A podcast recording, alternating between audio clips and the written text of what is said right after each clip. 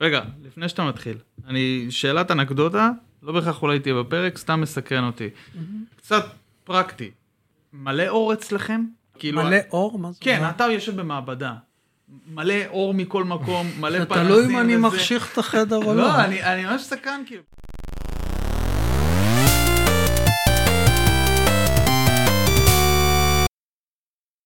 שלום, וברוכים הבאים ל-Hard Reset, הפודקאסט הרשמי של קהילת Hardware Engineering Israel, שבו אנחנו מדברים על עולם החומרה בכלל ועל צ'יפים בפרט. אני יובל קוגן, מהנדס וריפיקציה, בוגר חשמל פיזיקה, סקרן בלתי נלאה ומאזין מושבע של פודקאסטים.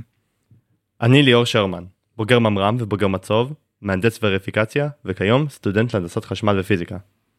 אני שי, מהנדס DFT, ואני חושב שסודה זה לא רק לאנשים מבוגרים. מה? זה בסדר גמור. אז יובל, ספר לנו, מה על הפרק היום? אולי הפעם נתחיל בבדיחה? טוק טוק. לא, ליאור, אני אמור לספר את הבדיחה, אה, אוקיי. אבל היא באנגלית, אתה מוכן לזה? כן, קדימה. Why did the electrical engineer started to use optical computation? וואי. Because he wanted to see the light. אז הולכים לדבר על חישוביות אופטית, הבנתי נכון? כמובן. במקצוע שלנו התרגלנו לקשר כל אמירה שקשורה לחישוב עם מעבדים וטרנזיסטורים. זה לא תמיד היה המצב, ובעבר היו גם מחשבים אנלוגיים. האורח שלנו היום ינסה לאתגר את התפיסה הזאת. אנחנו ממשיכים במסע שלנו במרחבי האקדמיה הישראלית, והיום האורח שלנו הוא דיקן הפקולטה להנדסה מאוניברסיטת בר אילן, פרופסור זאב זלבסקי. שלום וברוך הבא. שלום, תודה רבה שהזמנתם אותי. אתה יכול להציג את עצמך למאזינים שלנו? כן, אז uh, אני למדתי הנדסת חשמל באוניברסיטת uh, תל אביב. עשיתי תואר שלישי בתחום של אלקטרואופטיקה.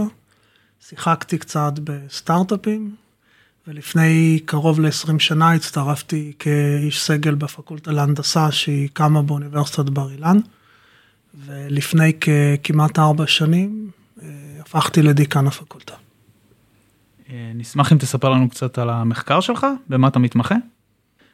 אני מתעסק uh, כמעט בכל היבט שאור uh, קשור אליו, החל משימוש באור לצרכים של חישה ביו-רפואית מרחוק, איך בעזרת אור אפשר לחוש פרמטרי חיות ופרמטרים פיזיולוגיים של בן אדם שנמצא מול אותו הסנסור.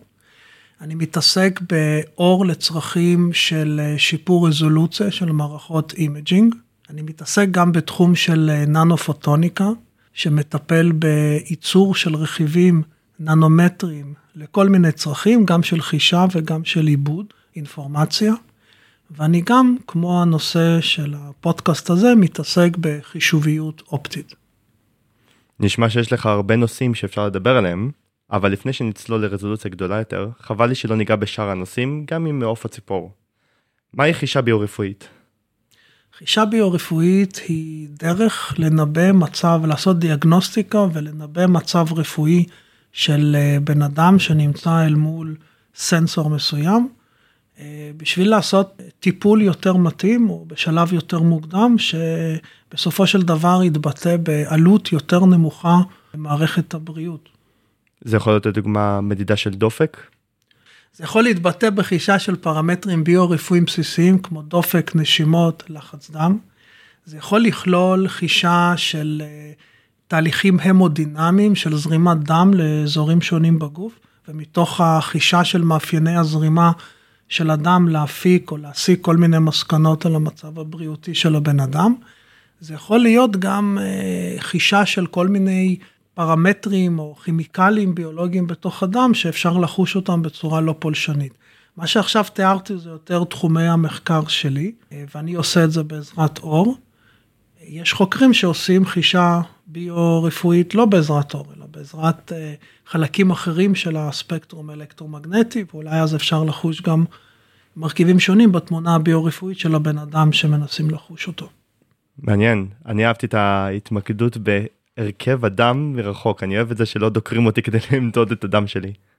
אתה אולי קצת פחות, אנשים שהם חולי סכרת יותר. וואי, משמעותית, בוודאי. ציינת סופר רזולוציה, אז האם זה מתקשר כנראה לרזולוציה רגילה ובמה זה שונה?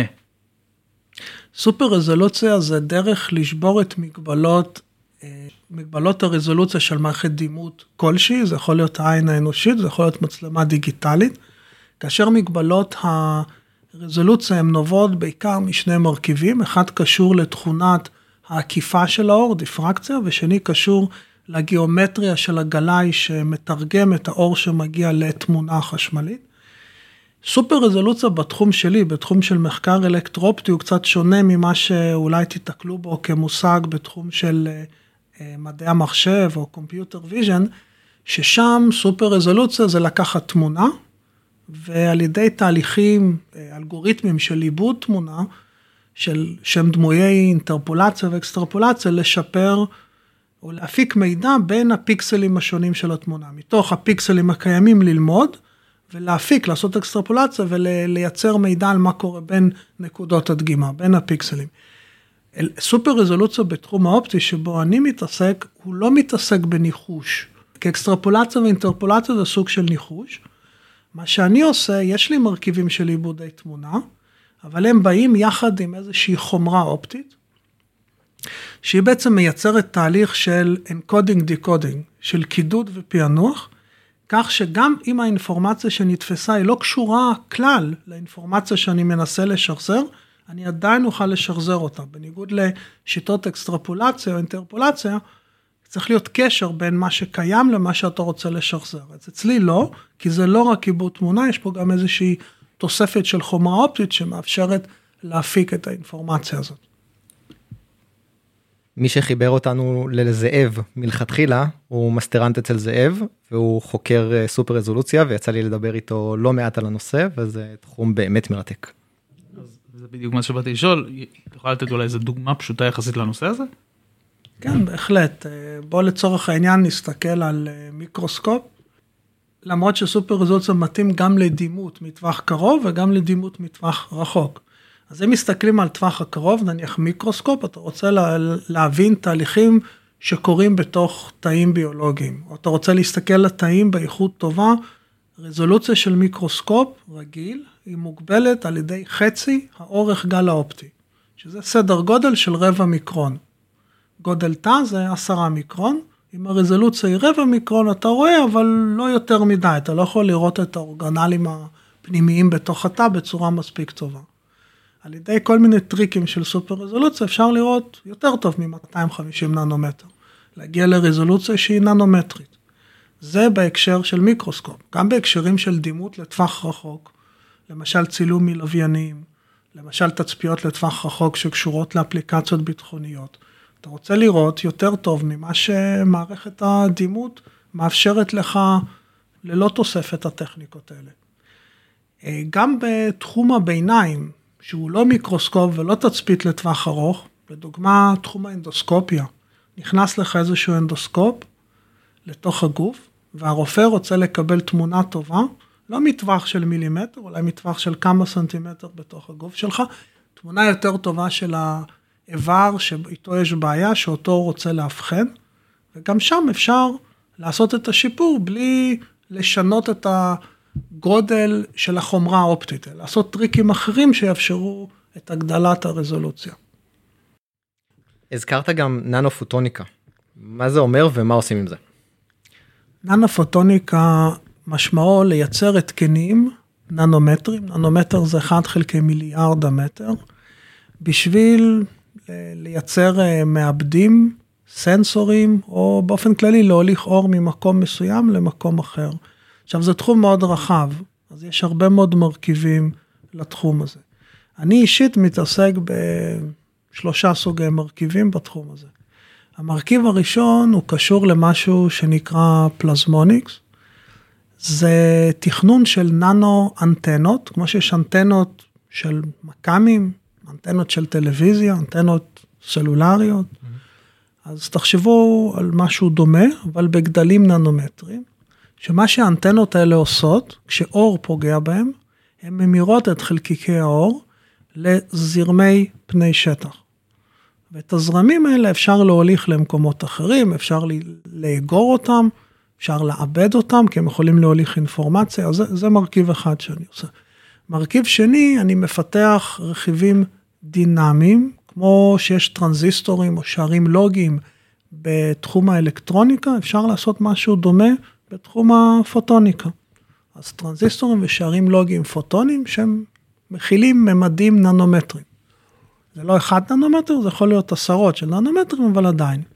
והתחום השלישי זה תחום של אה, רכיבים פסיביים, לא דינמיים, טרנזיסטור או שער לוגי זה משהו דינמי, אלא רכיבים אה, פסיביים, שהם אה, נועדו להוליך את האור בצורה טובה ממקום למקום, או לדוגמה, להפעיל עליו איזשהו סינון, איזושהי פילטריזציה, אבל פילטריזציה קבועה. לדוגמה, לברור את הכיתוב שלו, או לסנן צבעים מסוימים ולהעביר צבעים אחרים, וכן הלאה. תודה על כל ההסברים הללו, זה היה באמת מרתק. ולפני שנצלול לנושא הפרק שלשמו הגעת, אה, שמענו שיצאו כמה סטארט-אפים מהמעבדה שלך. אה, תוכל לספר לנו עליהם? כן, אז כמו שאמרתי, בתחילת דרכי שיחקתי קצת בסטארט-אפים לפני שהגעתי לאקדמיה, וגם אה, מאז שהגעתי היו מספר טכנולוגיות שמוסחרו מהמעבדה שלי. חלק גדול מהטכנולוגיות קשורות לאותו תחום של חישה ביו-רפואית. למשל פיתחנו שיטה שכוללת גלאי, שהוא כולל אה, לייזר ומצלמה עם אופטיקה מיוחדת ואיזשהו אלגוריתם של עיבוד תמונה. הלייזר מאיר אה, בן אדם. פיזורי אור הלייזר זה איזושהי תבנית דינמית שמשתנה בזמן, היא דינמית כי הרקמה שלנו היא לא קבועה, יש זרימת דם, יש אה, תנועתיות שקיימת כי אנחנו חיים. המצלמה עם האופטיקה המיוחדת מנתחת את אותה דינמיקה של תבנית פיזור אור הלייזר, ומזה היא מסיקה על הרבה מאוד פרמטרים ביו-רפואיים בו זמנית.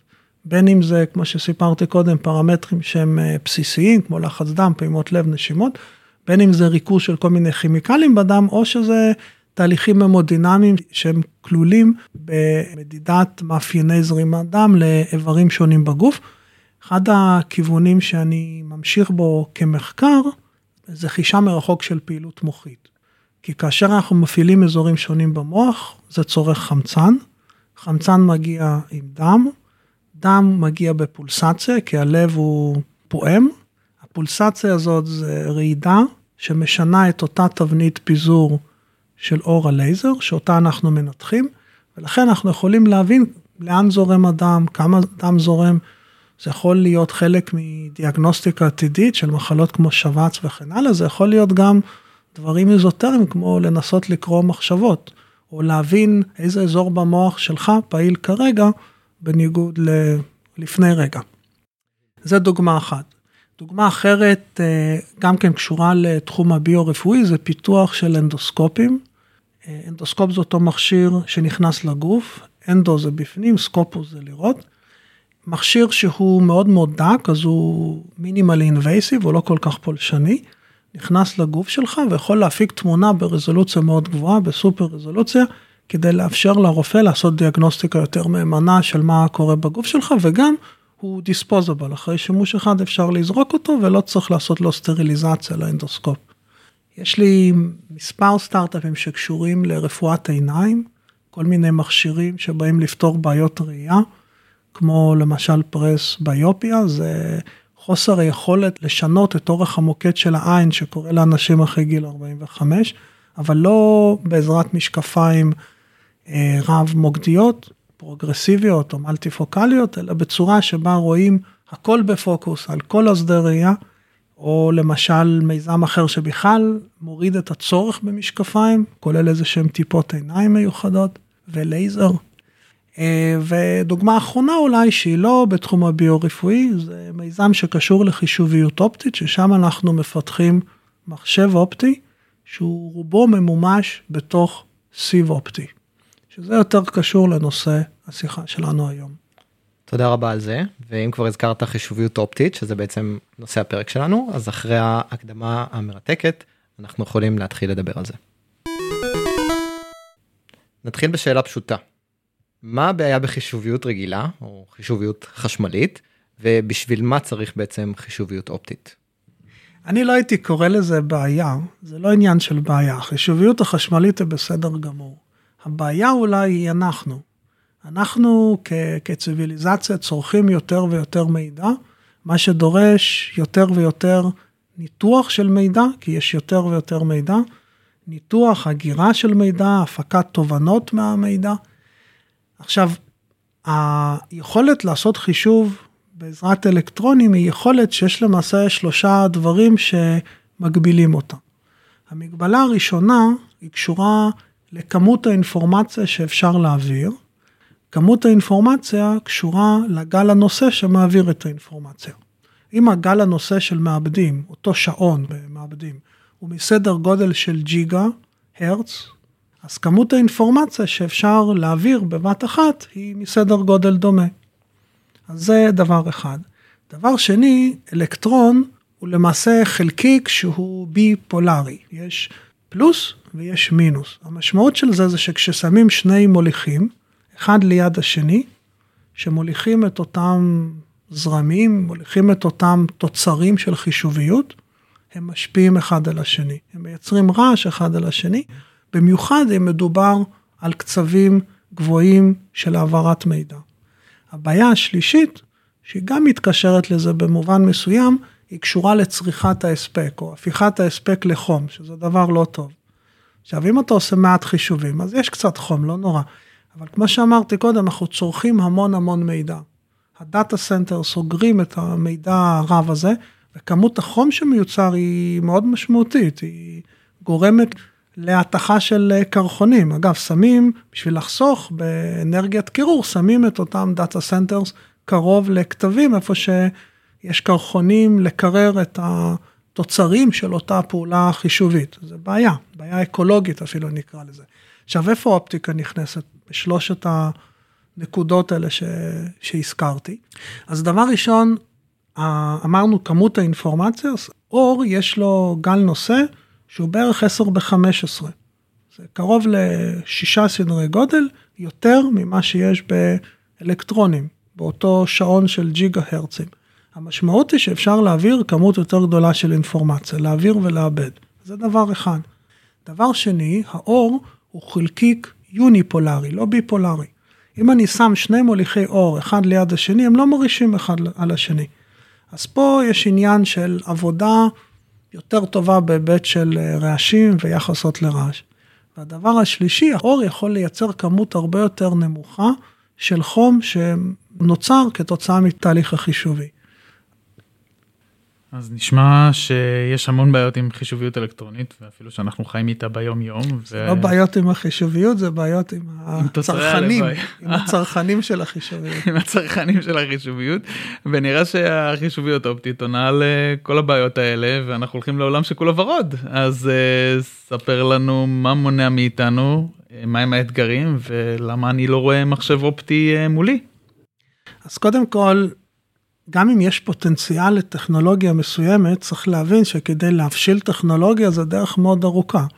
למשל, עד שבנו, מהרגע ש... או לפני אפילו, שבנו את המחשב הראשון, עד לנקודת הזמן שאנחנו נמצאים בה כיום, שיש לנו את המעבדים שיש לנו, עברו עשרות של שנים, הושקעו מיליארדים על מיליארדים של דולרים, עבדו על זה עשרות אלפים של שנות אדם של מהנדס, שנדרשו כדי להבשיל את הטכנולוגיה ולהביא אותה לאותה רמה של בניית מחשב שיודע לפתור בעיות גנריות. באופטיקה לא הושקע כל הדבר הזה. אז א', כדי להבשיל טכנולוגיה מעבר לחלום, לחזון, צריך להשקיע הרבה מאוד משאבים. זה בעייתיות ראשונה, שצריך עוד דרך, אמונה, חזון והשקעה כספית בזמן ובכסף כדי להביא לבשלות שיש בעולם האלקטרוני. זה עניין אחד. הדבר השני שהוא קשור למגבלות, לאתגרים בתחום החישוביות האופטית, זה שגם אם עושים את הקור של החישוב באופטיקה, בסוף הוא צריך להתממשק לשאר העולם, זה לא משהו בלתי תלוי, ושאר העולם הוא אלקטרוני. אז צריך לדעת גם לעשות את הממשק נכון. לפעמים האינטרפייס הזה, הממשק הזה, הוא צוואר הבקבוק. כלומר, גם אם אתה מחשב משהו נורא מהר, אבל אם קשה לך להוציא את התוצרים החוצה, לעולם שמתממשק אליך, זה יכולה להיות בעיה. זה דבר שני. והדבר השלישי, זה אופטיקה היא טובה בסוג מסוים של בעיות, ועד לפני כמה שנים היה קשה להתאים אותה לחישוב שהוא גנרי, הרי ה-CPU שלנו הוא מעבד גנרי, אני פעם רוצה לפתור איתו בעיה מסוימת, אחרי זה בעיה אחרת, אין בעיה. אופטיקה היא יותר מתאימה לפתור צווארי בקבוק של חישוביות שהם מסוימים. מה שקרה בשנים האחרונות, וזה אולי הבוסט המשמעותי, שקשור גם לפגישה, לשיחה שלנו היום, הוא קשור לפיתוח של אה, חישוביות ניורומורפית. במקום לעשות מחשב, כמו חישוביות דרך מבנה של מחשב רגיל, שהוא בנוי מאבני בניין שהם טרנזיסטורים ושערים לוגיים, שאותם קשה לממש באופטיקה, ולכן קשה לשרשר אותם לאיזשהו מבנה יותר גנרי של מחשב חזק. במחשב ניורומורפי לא צריך את אבני הבניין האלה. מממשים רשת ניורונלית, מאמנים את הרשת, מאמנים את המשקלים ברשת, מאמנים אותה לפתור בעיה מסוימת דרך אימון המשקלים, ואז כשמפעילים את הרשת לאותו סוג, לאותו סוג של בעיות, היא יכולה לפתור את אותו קלאס של בעיות. זה דרך יותר פשוטה לאופטיקה לממש חישוב שהוא גנרי, כי מבנה בסיסי של אותה יחידת בניין של ניורון חישובי, יותר קל לעשות באופטיקה מאשר יחידת בניין של שער לוגי. וזה הפריצת דרך שקרתה בשנים האחרונות. האפשרות לממש באופטיקה, להשתמש ביתרונות של האופטיקה, אבל גם לייצר לה מימוש של עיבוד גנרי, ולא עיבוד שהוא רק סוג מסוים של חישובים.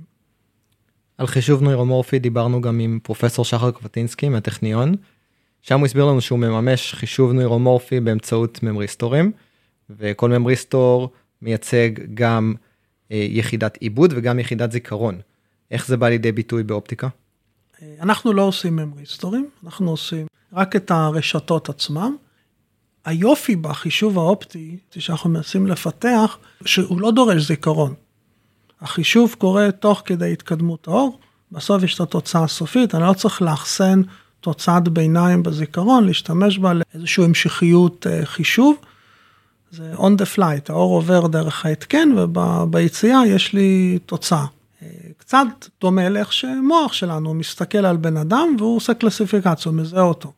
הוא לא עושה חישוב, אוגר, מריץ עוד מעבר דרך הניורונים. אז בהיבט הזה זה דומה. גם אני מזכיר שוב שאור הוא חלקיק יוניפולרי, ממריסטור הוא קשור לשדות ולמטענים, וזה פחות מתאים לעבודה עם חלקיקים יוניפולריים.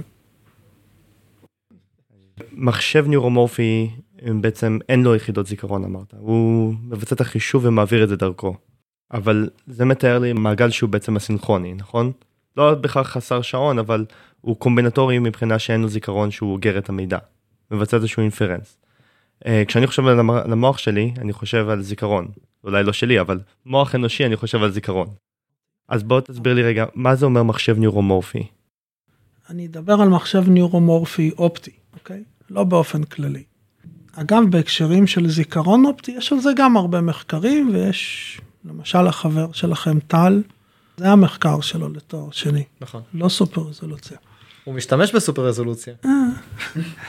אז אה, זיכרון, זיכרון אופטי, יש דרכים לממש את זה, יש על זה הרבה מחקרים. התחום, נשים אותו רגע בצד, יש לו את האתגרים שלו ואת ההישגים שלו. אה, מה שאנחנו מתמקדים בו זה באמת מימוש של חישוב שהוא א-סינכרוני. הוא אפילו א-סינכרוני בשני היבטים. בהיבט שהאור שאנחנו עובדים איתו הוא אור שהוא לא קוהרנטי. הפוטונים הם לא קוהרנטיים. מה זה אומר שהוא קוהרנטי? אז קוהרנטיות של אור זה אומר שההתנהגות של השדה החשמלי של האור לאורך זמן היא קורלטיבית, היא צפויה. בין אם מזמן, במדידה בזמן א' אל מול מדידה בזמן ב', או בין אם מדידה במקום מרחבי א' אל מול מקום מרחבי ב'. יש קורלציה בהשתנות הזמנית של השדה של האור. Mm-hmm. בלא קוהרנטי אין קורלציה. מה טוב או לא טוב בכל אחד מהם. רוב האנשים עבדו עד עכשיו, ב... גם כשהם מימשו מעבדים אופטיים, עבדו עם אור קוהרנטי. Mm-hmm. הם רצו שהשדה והפאזה שלו יהיו מוגדרים.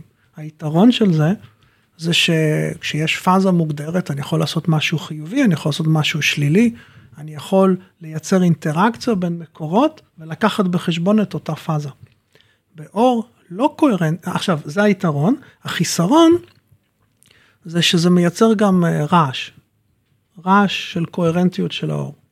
כי יש גם כל מיני התהפכויות או אפקטים בין מקורות שהם לא רצויים. לדוגמה, אור קוהרנטי מאוד מאוד רגיש לתנאי סביבה, בגלל שהוא, הפאזה היא כל כך מוגדרת, אז מספיק שהטמפרטורה קצת השתנתה. משהו קצת זז, מישהו נגע בשולחן, אז השדה כבר קצת משתנה, התוצאה קצת משתנה. ברגע שיש אור קוהרנטי ואנחנו מסתכלים על הפאזה, כל סטייה מהפאזה הזאת זה הרעש כן, היא משפיעה, כן. נכון. גם בין מקורות שונים, וגם בתוך אותה הולכה של אור ועם השפעות חיצוניות שיכולות לשנות את מה מגיע לקצה של אותו התקן אופטי. באור לא קוהרנטי גם יש יתרונות וחסרונות. מצד אחד אין את משמעות לפאזה, יש משמעות לעוצמה, לאמפליטודה נקרא לזה. אז מצד אחד הכל חיובי, אין את הפאזה, אין את המינוס. מצד שני, אין גם את הרעשים שדיברנו קודם.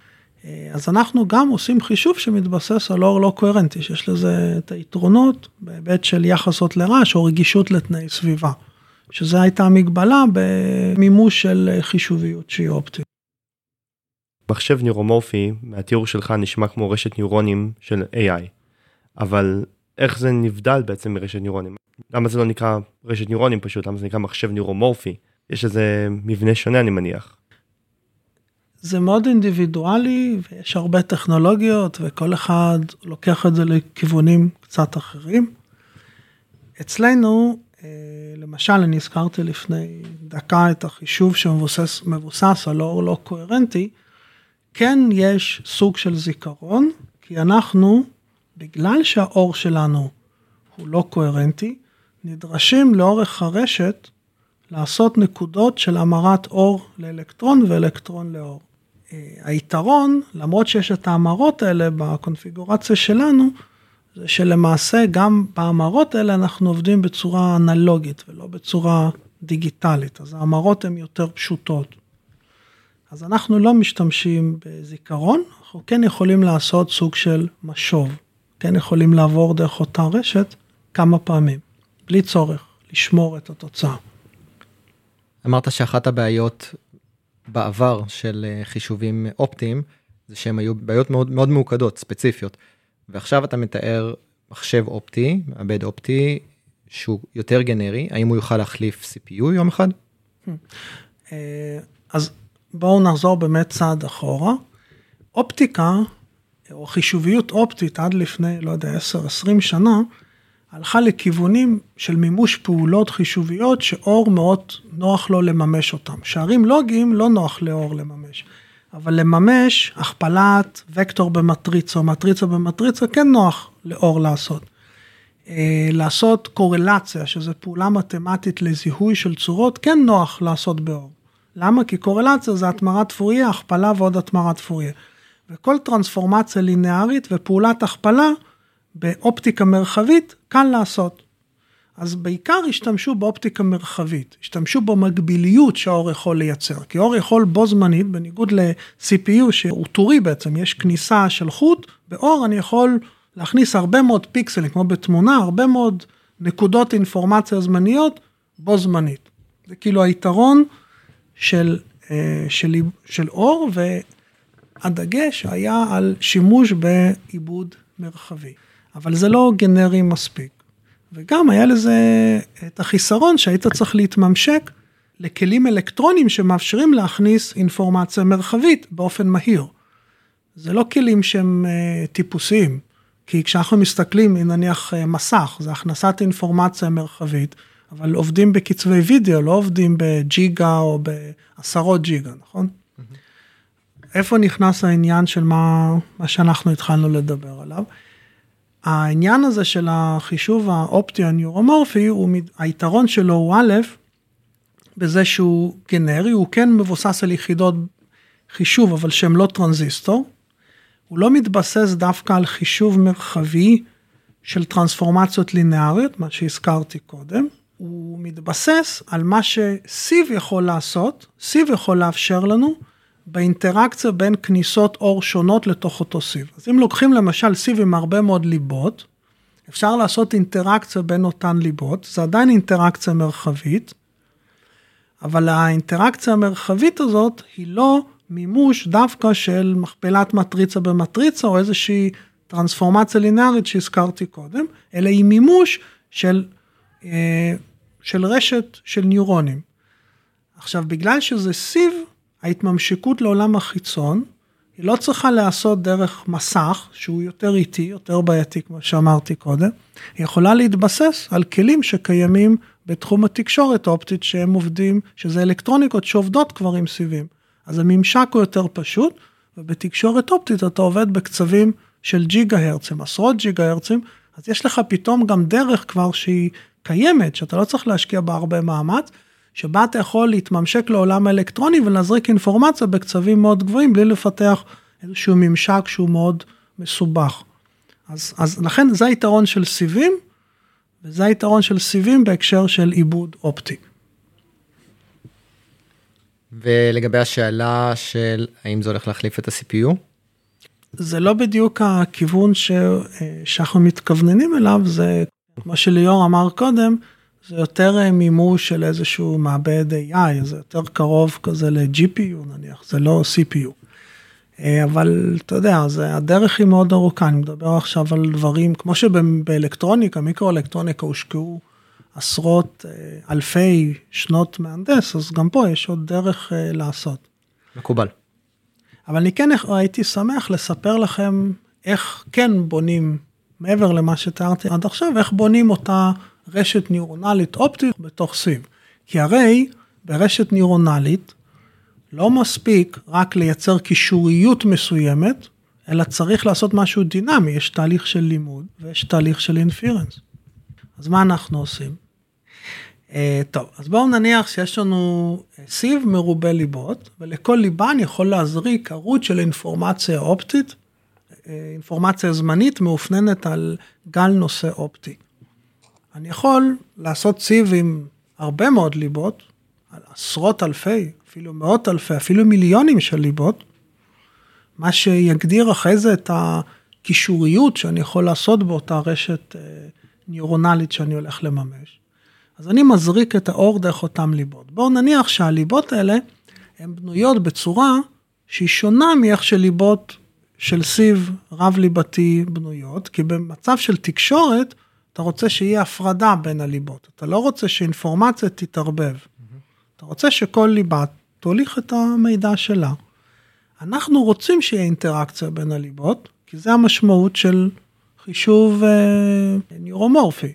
במבנה ניורון יש הרבה כניסות, הן מתערבבות אחת עם השנייה עם משקלים שונים, weighted summation כזה, ואז הן עוברות דרך יחידה של איזשהו, איזושהי פונקציה כמו רליו או סיגמואית, שהיא איזושהי פונקציית החלטה, שמחליטה האם ה-weighted sum הזה הוא קטן או גדול מאיזשהו ערך, ולפי זה מוציאה איזושהי יציאה, מוציא אותו נוירון איזושהי יציאה. והמשקלים האלה צריכים להשתנות אם אתה עושה תהליך של לימוד. אתה עושה training ואתה רוצה להתאים את המשקלים לסוג מסוים של בעיות. אז אנחנו יכולים לבנות סיב שבין הליבות יש כבר איזושהי קישוריות, יש כבר איזשהו weighted summation של הפוטונים שמוזרקים לליבות השונות, שהפוטונים מגיעים מאותם כרטיסים של תקשורת אופטית שיודעים להזריק אינפורמציה על קרייר אופטי בקצבים גבוהים. יש איזושהי התערבבות.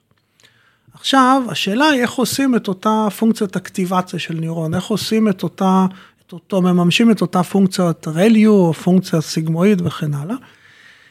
שזה איזושהי פונקציה לא לינארית, זה לא קו לינארי, זה איזושהי פונקציה שהיא לא לינארית, בין האינפוט לאוטפוט של הפונקציה. עכשיו, מה שטוב זה שאם באור, אם אנחנו מכניסים חומרים כמו ארביום בתוך זכוכית, אפשר להכניס אור אחר, לא האור של האינפורמציה, אור אחר, והאור האחר יכול לייצר הגבר שונה שמופעל על האור של האינפורמציה, יש שני צבעים. שני פוטונים שונים, אחד ששולט על ההגבר, דרך אותו ארביום נניח, סתם אני אומר, לא חייב להיות ארביום. מה זה ארביום? זה חומר. אוקיי. Okay. חומר שיודע להגביר אור. אז הוא, יש פוטונים שמפעילים אותו, ואז הוא מגביר פוטונים אחרים בצבע אחר, באור גל אחר. שכשאני שולח אותם, אני משנה את ההגבר שקיים על הפוטונים מהסוג הראשון, אותם פוטונים שנושאים את האינפורמציה שלי. עכשיו, דרך השליטה על ההגבר, אני גם יכול לשלוט על אותו תהליך לא לינארי שקיים, אותה פונקציית אקטיבציה של ניורון, ואני גם יכול בכל ליבה בפני עצמה לשנות את ההגבר שלה, ועל ידי זה לשנות את אותו weighted summation, את אותם משקלים שעל פיהם האינפורמציה של הסיגנל, הפוטון של הסיגנל בליבות השונות, איך הם אה, עושים אינטראקציה אחד עם השני.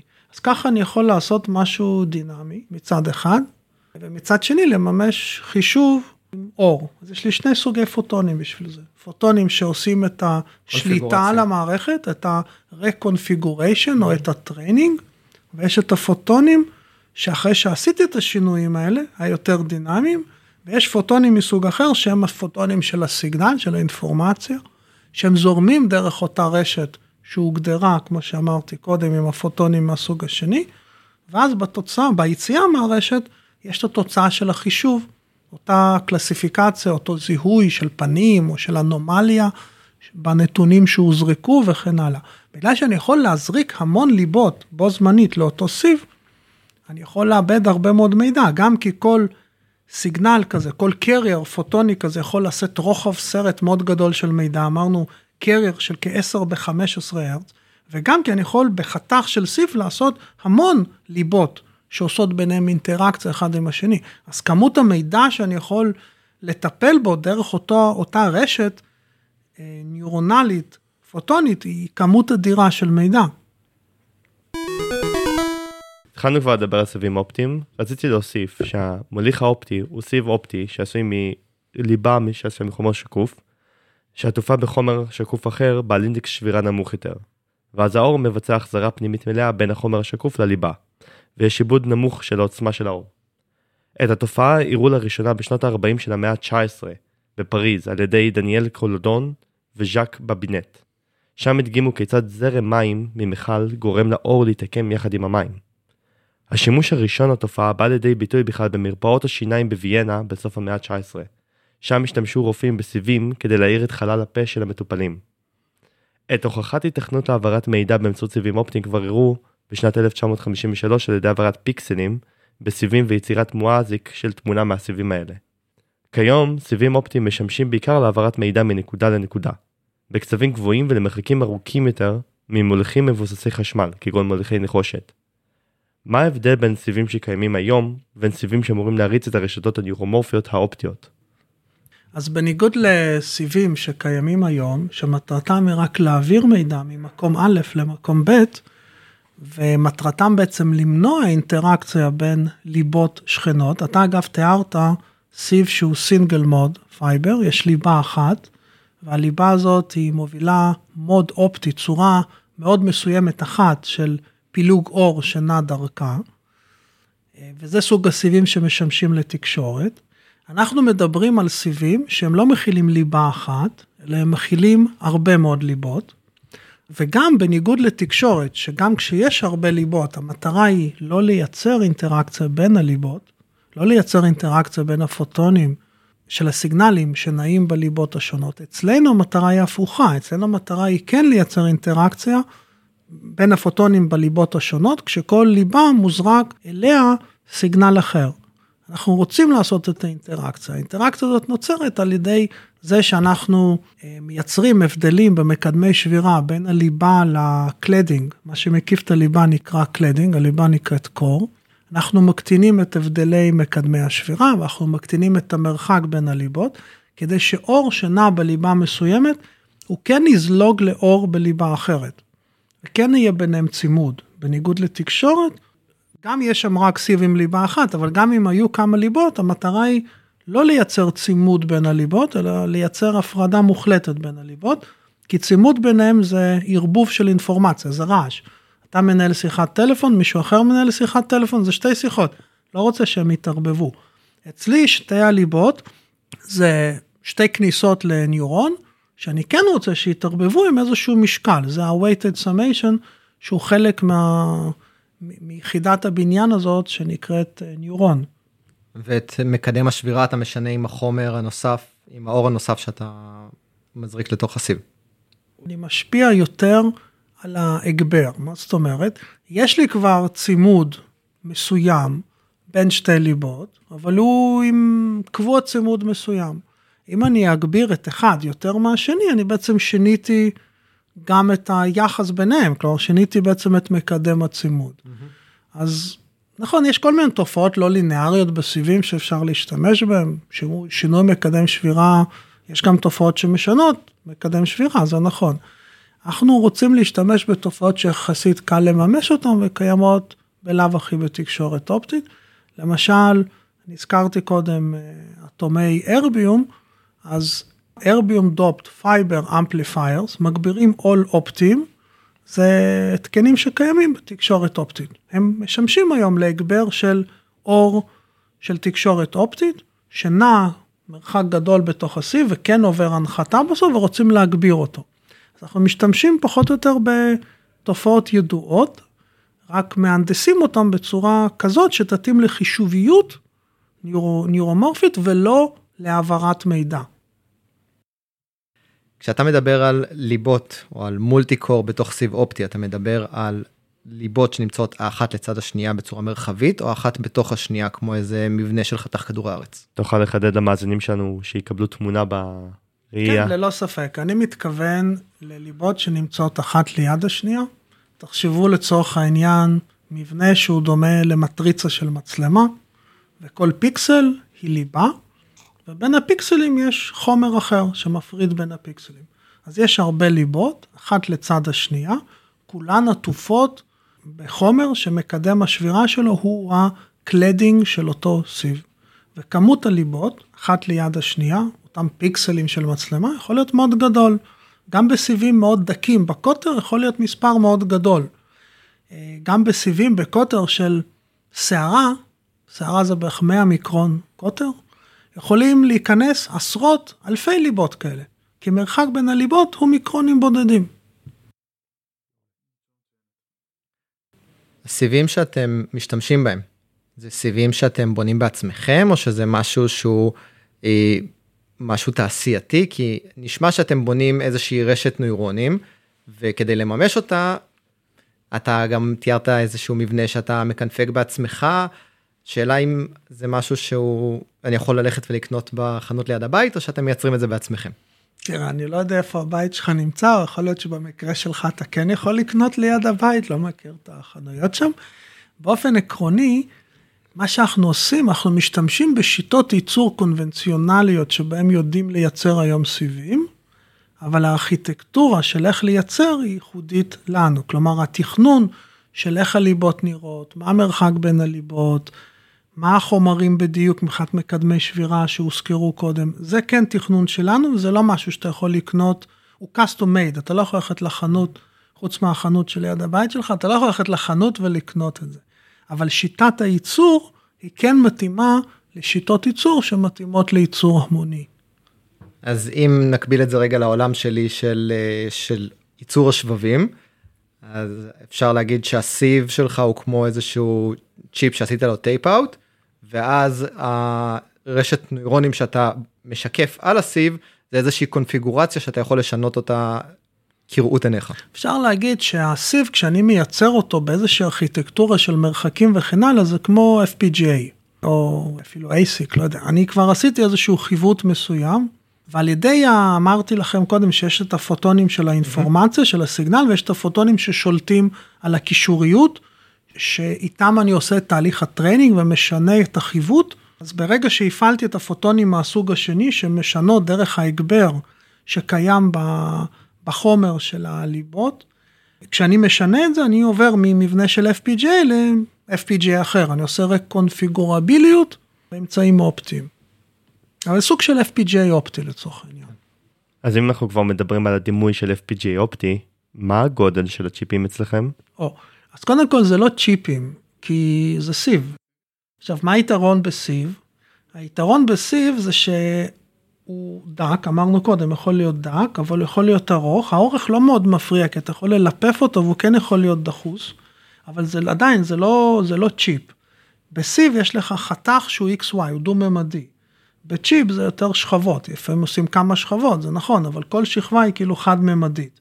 יש לה את ציר ה-X וציר ההתקדמות, ציר ה-Z. אצלי יש את XY וציר ה-Z. החתך של איך הליבות ממוקמות הוא דו-ממדי. ואחרי זה אור מתקדם לאורך ציר ה-Z, לאורך ה-C, ותוך כדי זה יש את הצימודים שדיברנו עליהם קודם. אז הגודל הוא, שיקולי גודל הם קצת אחרים, וגם סיב אפשר לקפל, אז זה כן יכול להיות בסוף קטן ודחוס. עכשיו, בלי קשר לזה, השאלה שלך היא קצת כללית מדי, כי תלוי בסיבוכיות של הרשת שאתה רוצה בסוף לממש, ברור שככל שהרשת היא יותר אה, מסועפת, עם יותר ניורונים בפנים ויותר חיבורים בפנים, היא תהיה יותר גדולה. הסיב יהיה יותר גדול, או תהיה הרבה סיבים שביניהם אני מייצר איזשהו קשר. אני יכול לשרשר את הסיבים. גם בציר ה-XY וגם בציר התקדמות האור, אני יכול לשרשר כל מיני סיבים ולעשות ביניהם אה, קישוריות. ככל שהרשת יותר גדולה, יש יותר כאלה. אני רוצה לממש איזשהו מעבד ענקי, אני יכול לבנות קיר שלם, ארון שלם של סיבים כאלה. אני יכול גם לעשות משהו קטן יחסית, שהוא סיב בודד, שהוא בקוטר של מילימטר לצורך העניין, ולא בקוטר של קיר שלם. תלוי מה הסיבוכיות של המחשב שאתה בונה. לצ'יפים היום שעשויים מבוססי סיליקון יש פינים של אינפוט ואוטפוט שנמצאים על המסגרת של הצ'יפ. ואפשר להכניס את זה כתלות בגודל הצ'יפ מבחינת השטח שלו.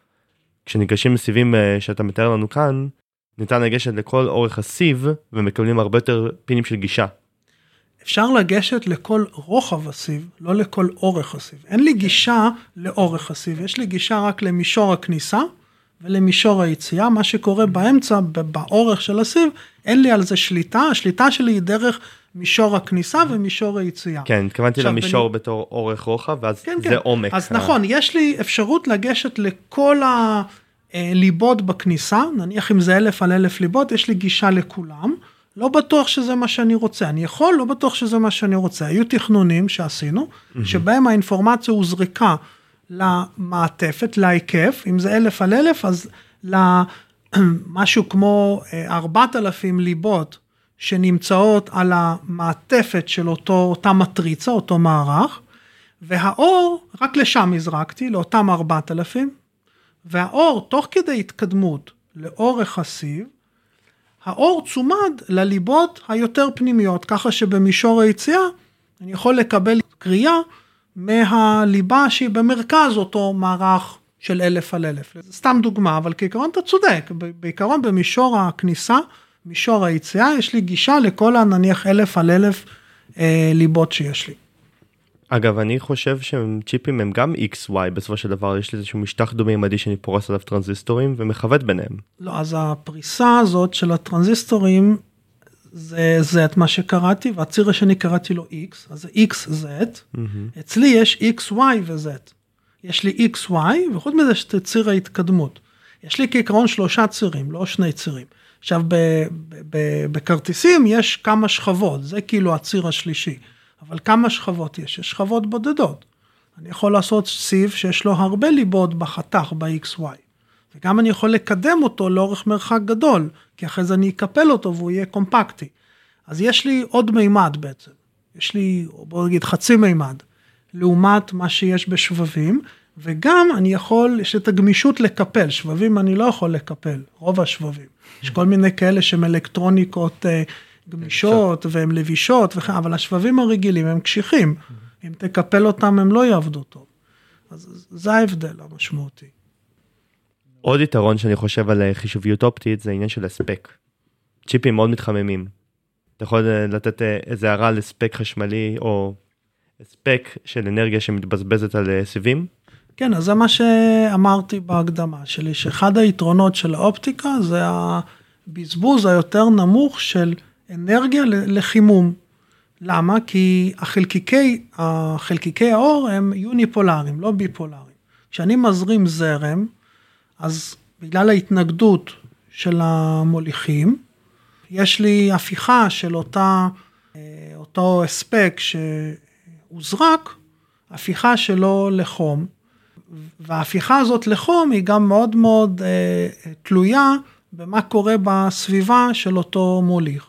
עכשיו, זה לא שאין בלייה של פוטונים, גם פוטונים נבלעים, והבלייה שלהם יכולה גם להפוך לחום, אבל המוליכים הם יחסית שקופים, כמו שאמרת בעצמך בהקשר של תקשורת אופטית, אז יש מעט מאוד בלייה, גם אם גל הנושא הוא 10 ב-15 וכמות האינפורמציה היא גדולה, זה לא משנה את ההתחממות, כי באלקטרוניקה אני מעלה את התדר, המוליך נהיה, בגלל הסקין אפקט, הוא נהיה יותר, חתך יותר קטן, אז זה יותר מתחמם, ההתנגדות היא גדלה, יותר מתחמם. באור לא, בלי קשר לכמה אינפורמציה אני מאפנן על הקרייר שלי, זה לא משנה את ההתנגדות במרכאות או את הבליעה של הפוטונים. הבליעה יחסית נמוכה, יש כן תהליכים של שינוי כיוון הפוטונים, זה הצימוד בין הליבות, לאו דווקא תהליכים של בליעה, הם, אלה, הם התהליכים שעושים את החישוב, ולכן יש הרבה פחות הפיכה של אנרגיה לחימום, ומה שיותר חשוב זה שגם מה שכן נבלע, שזה מעט, הוא לא תלוי כמות האינפורמציה שאני מוביל, או הקצב שאני מוביל את האינפורמציה, שבאלקטרוניקה זה כן תלוי.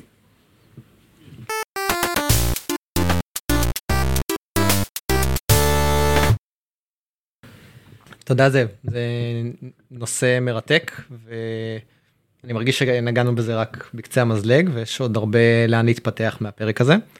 אני רוצה להודות לטל רביב שחיבר אותנו אליך, שעושה אצלך כאמור אה, את המאסטר שלו, אז תודה רבה טל. ואחרי התודה על החיבור אני רוצה גם להודות לך זאב, אה, על התהליך המלמד שעשית איתנו ועל שהסכמת לבוא ולשתף מהידע שלך ולתרום לנו מהזמן שלך זה היה ממש מרתק, תודה. תודה רבה, תודה שהזמנתם אותי. אני מקווה שהייתי מספיק ברור, התחום הוא מאוד רחב, יש גם הרבה אספקטים שלא נגעתי בהם, וגם בדיבור לבד קשה מאוד להסביר. כמובן. אתם שישבתם לידי ראיתם שחלק מההסברים היו בתנועות ידיים, שאותם קשה לשדר אה, בפודקאסט, אבל אני מקווה שלפחות אה, חלק מהדברים אה, עברו. תודה. הסבר עם דיבור ידיים זה סימן היכר של פיזיקאי מוצלח. בדיוק. אני מסכים יובל, תודה רבה. היה בהחלט uh, מעניין ומרתק. עד כאן hard reset. תודה על ההאזנה וההקשבה. את הפרק היום הקלטנו במשרדים של חברת Next Silicon. תודה רבה על האירוח. אנחנו מזמינים אתכם להצטרף לקהילת Hardware Engineering Israel ולשתף אותנו במחשבות ותובנות מהפרק. עקבו אחרינו בעמודים שלנו, בלינקדין ובפייסבוק. פשוט חפשו hard reset, קשה לפספס. אל תשכחו להצטרף לקבוצת המאזינים בוואטסאפ, הקישור בתיאור הפרק. יש שם סטיקרים. יש לכם נושא שתרצו לדבר עליו? הצעה לשיתוף פעולה? נשמח שתיצרו איתנו קשר, במייל שמופיע בתיאור הפרק, או בכל דרך שאתם מוצאים לנכון. אתם יכולים גם לדרג אותנו ולשתף עם חברים ומכרים. נשתמע בפרק הבא. ביי.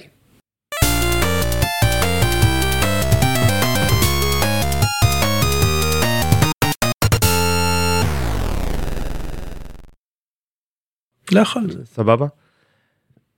סבבה בצרפתית. מה?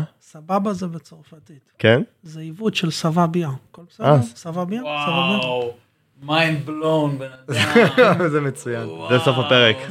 זה ממש מצוין.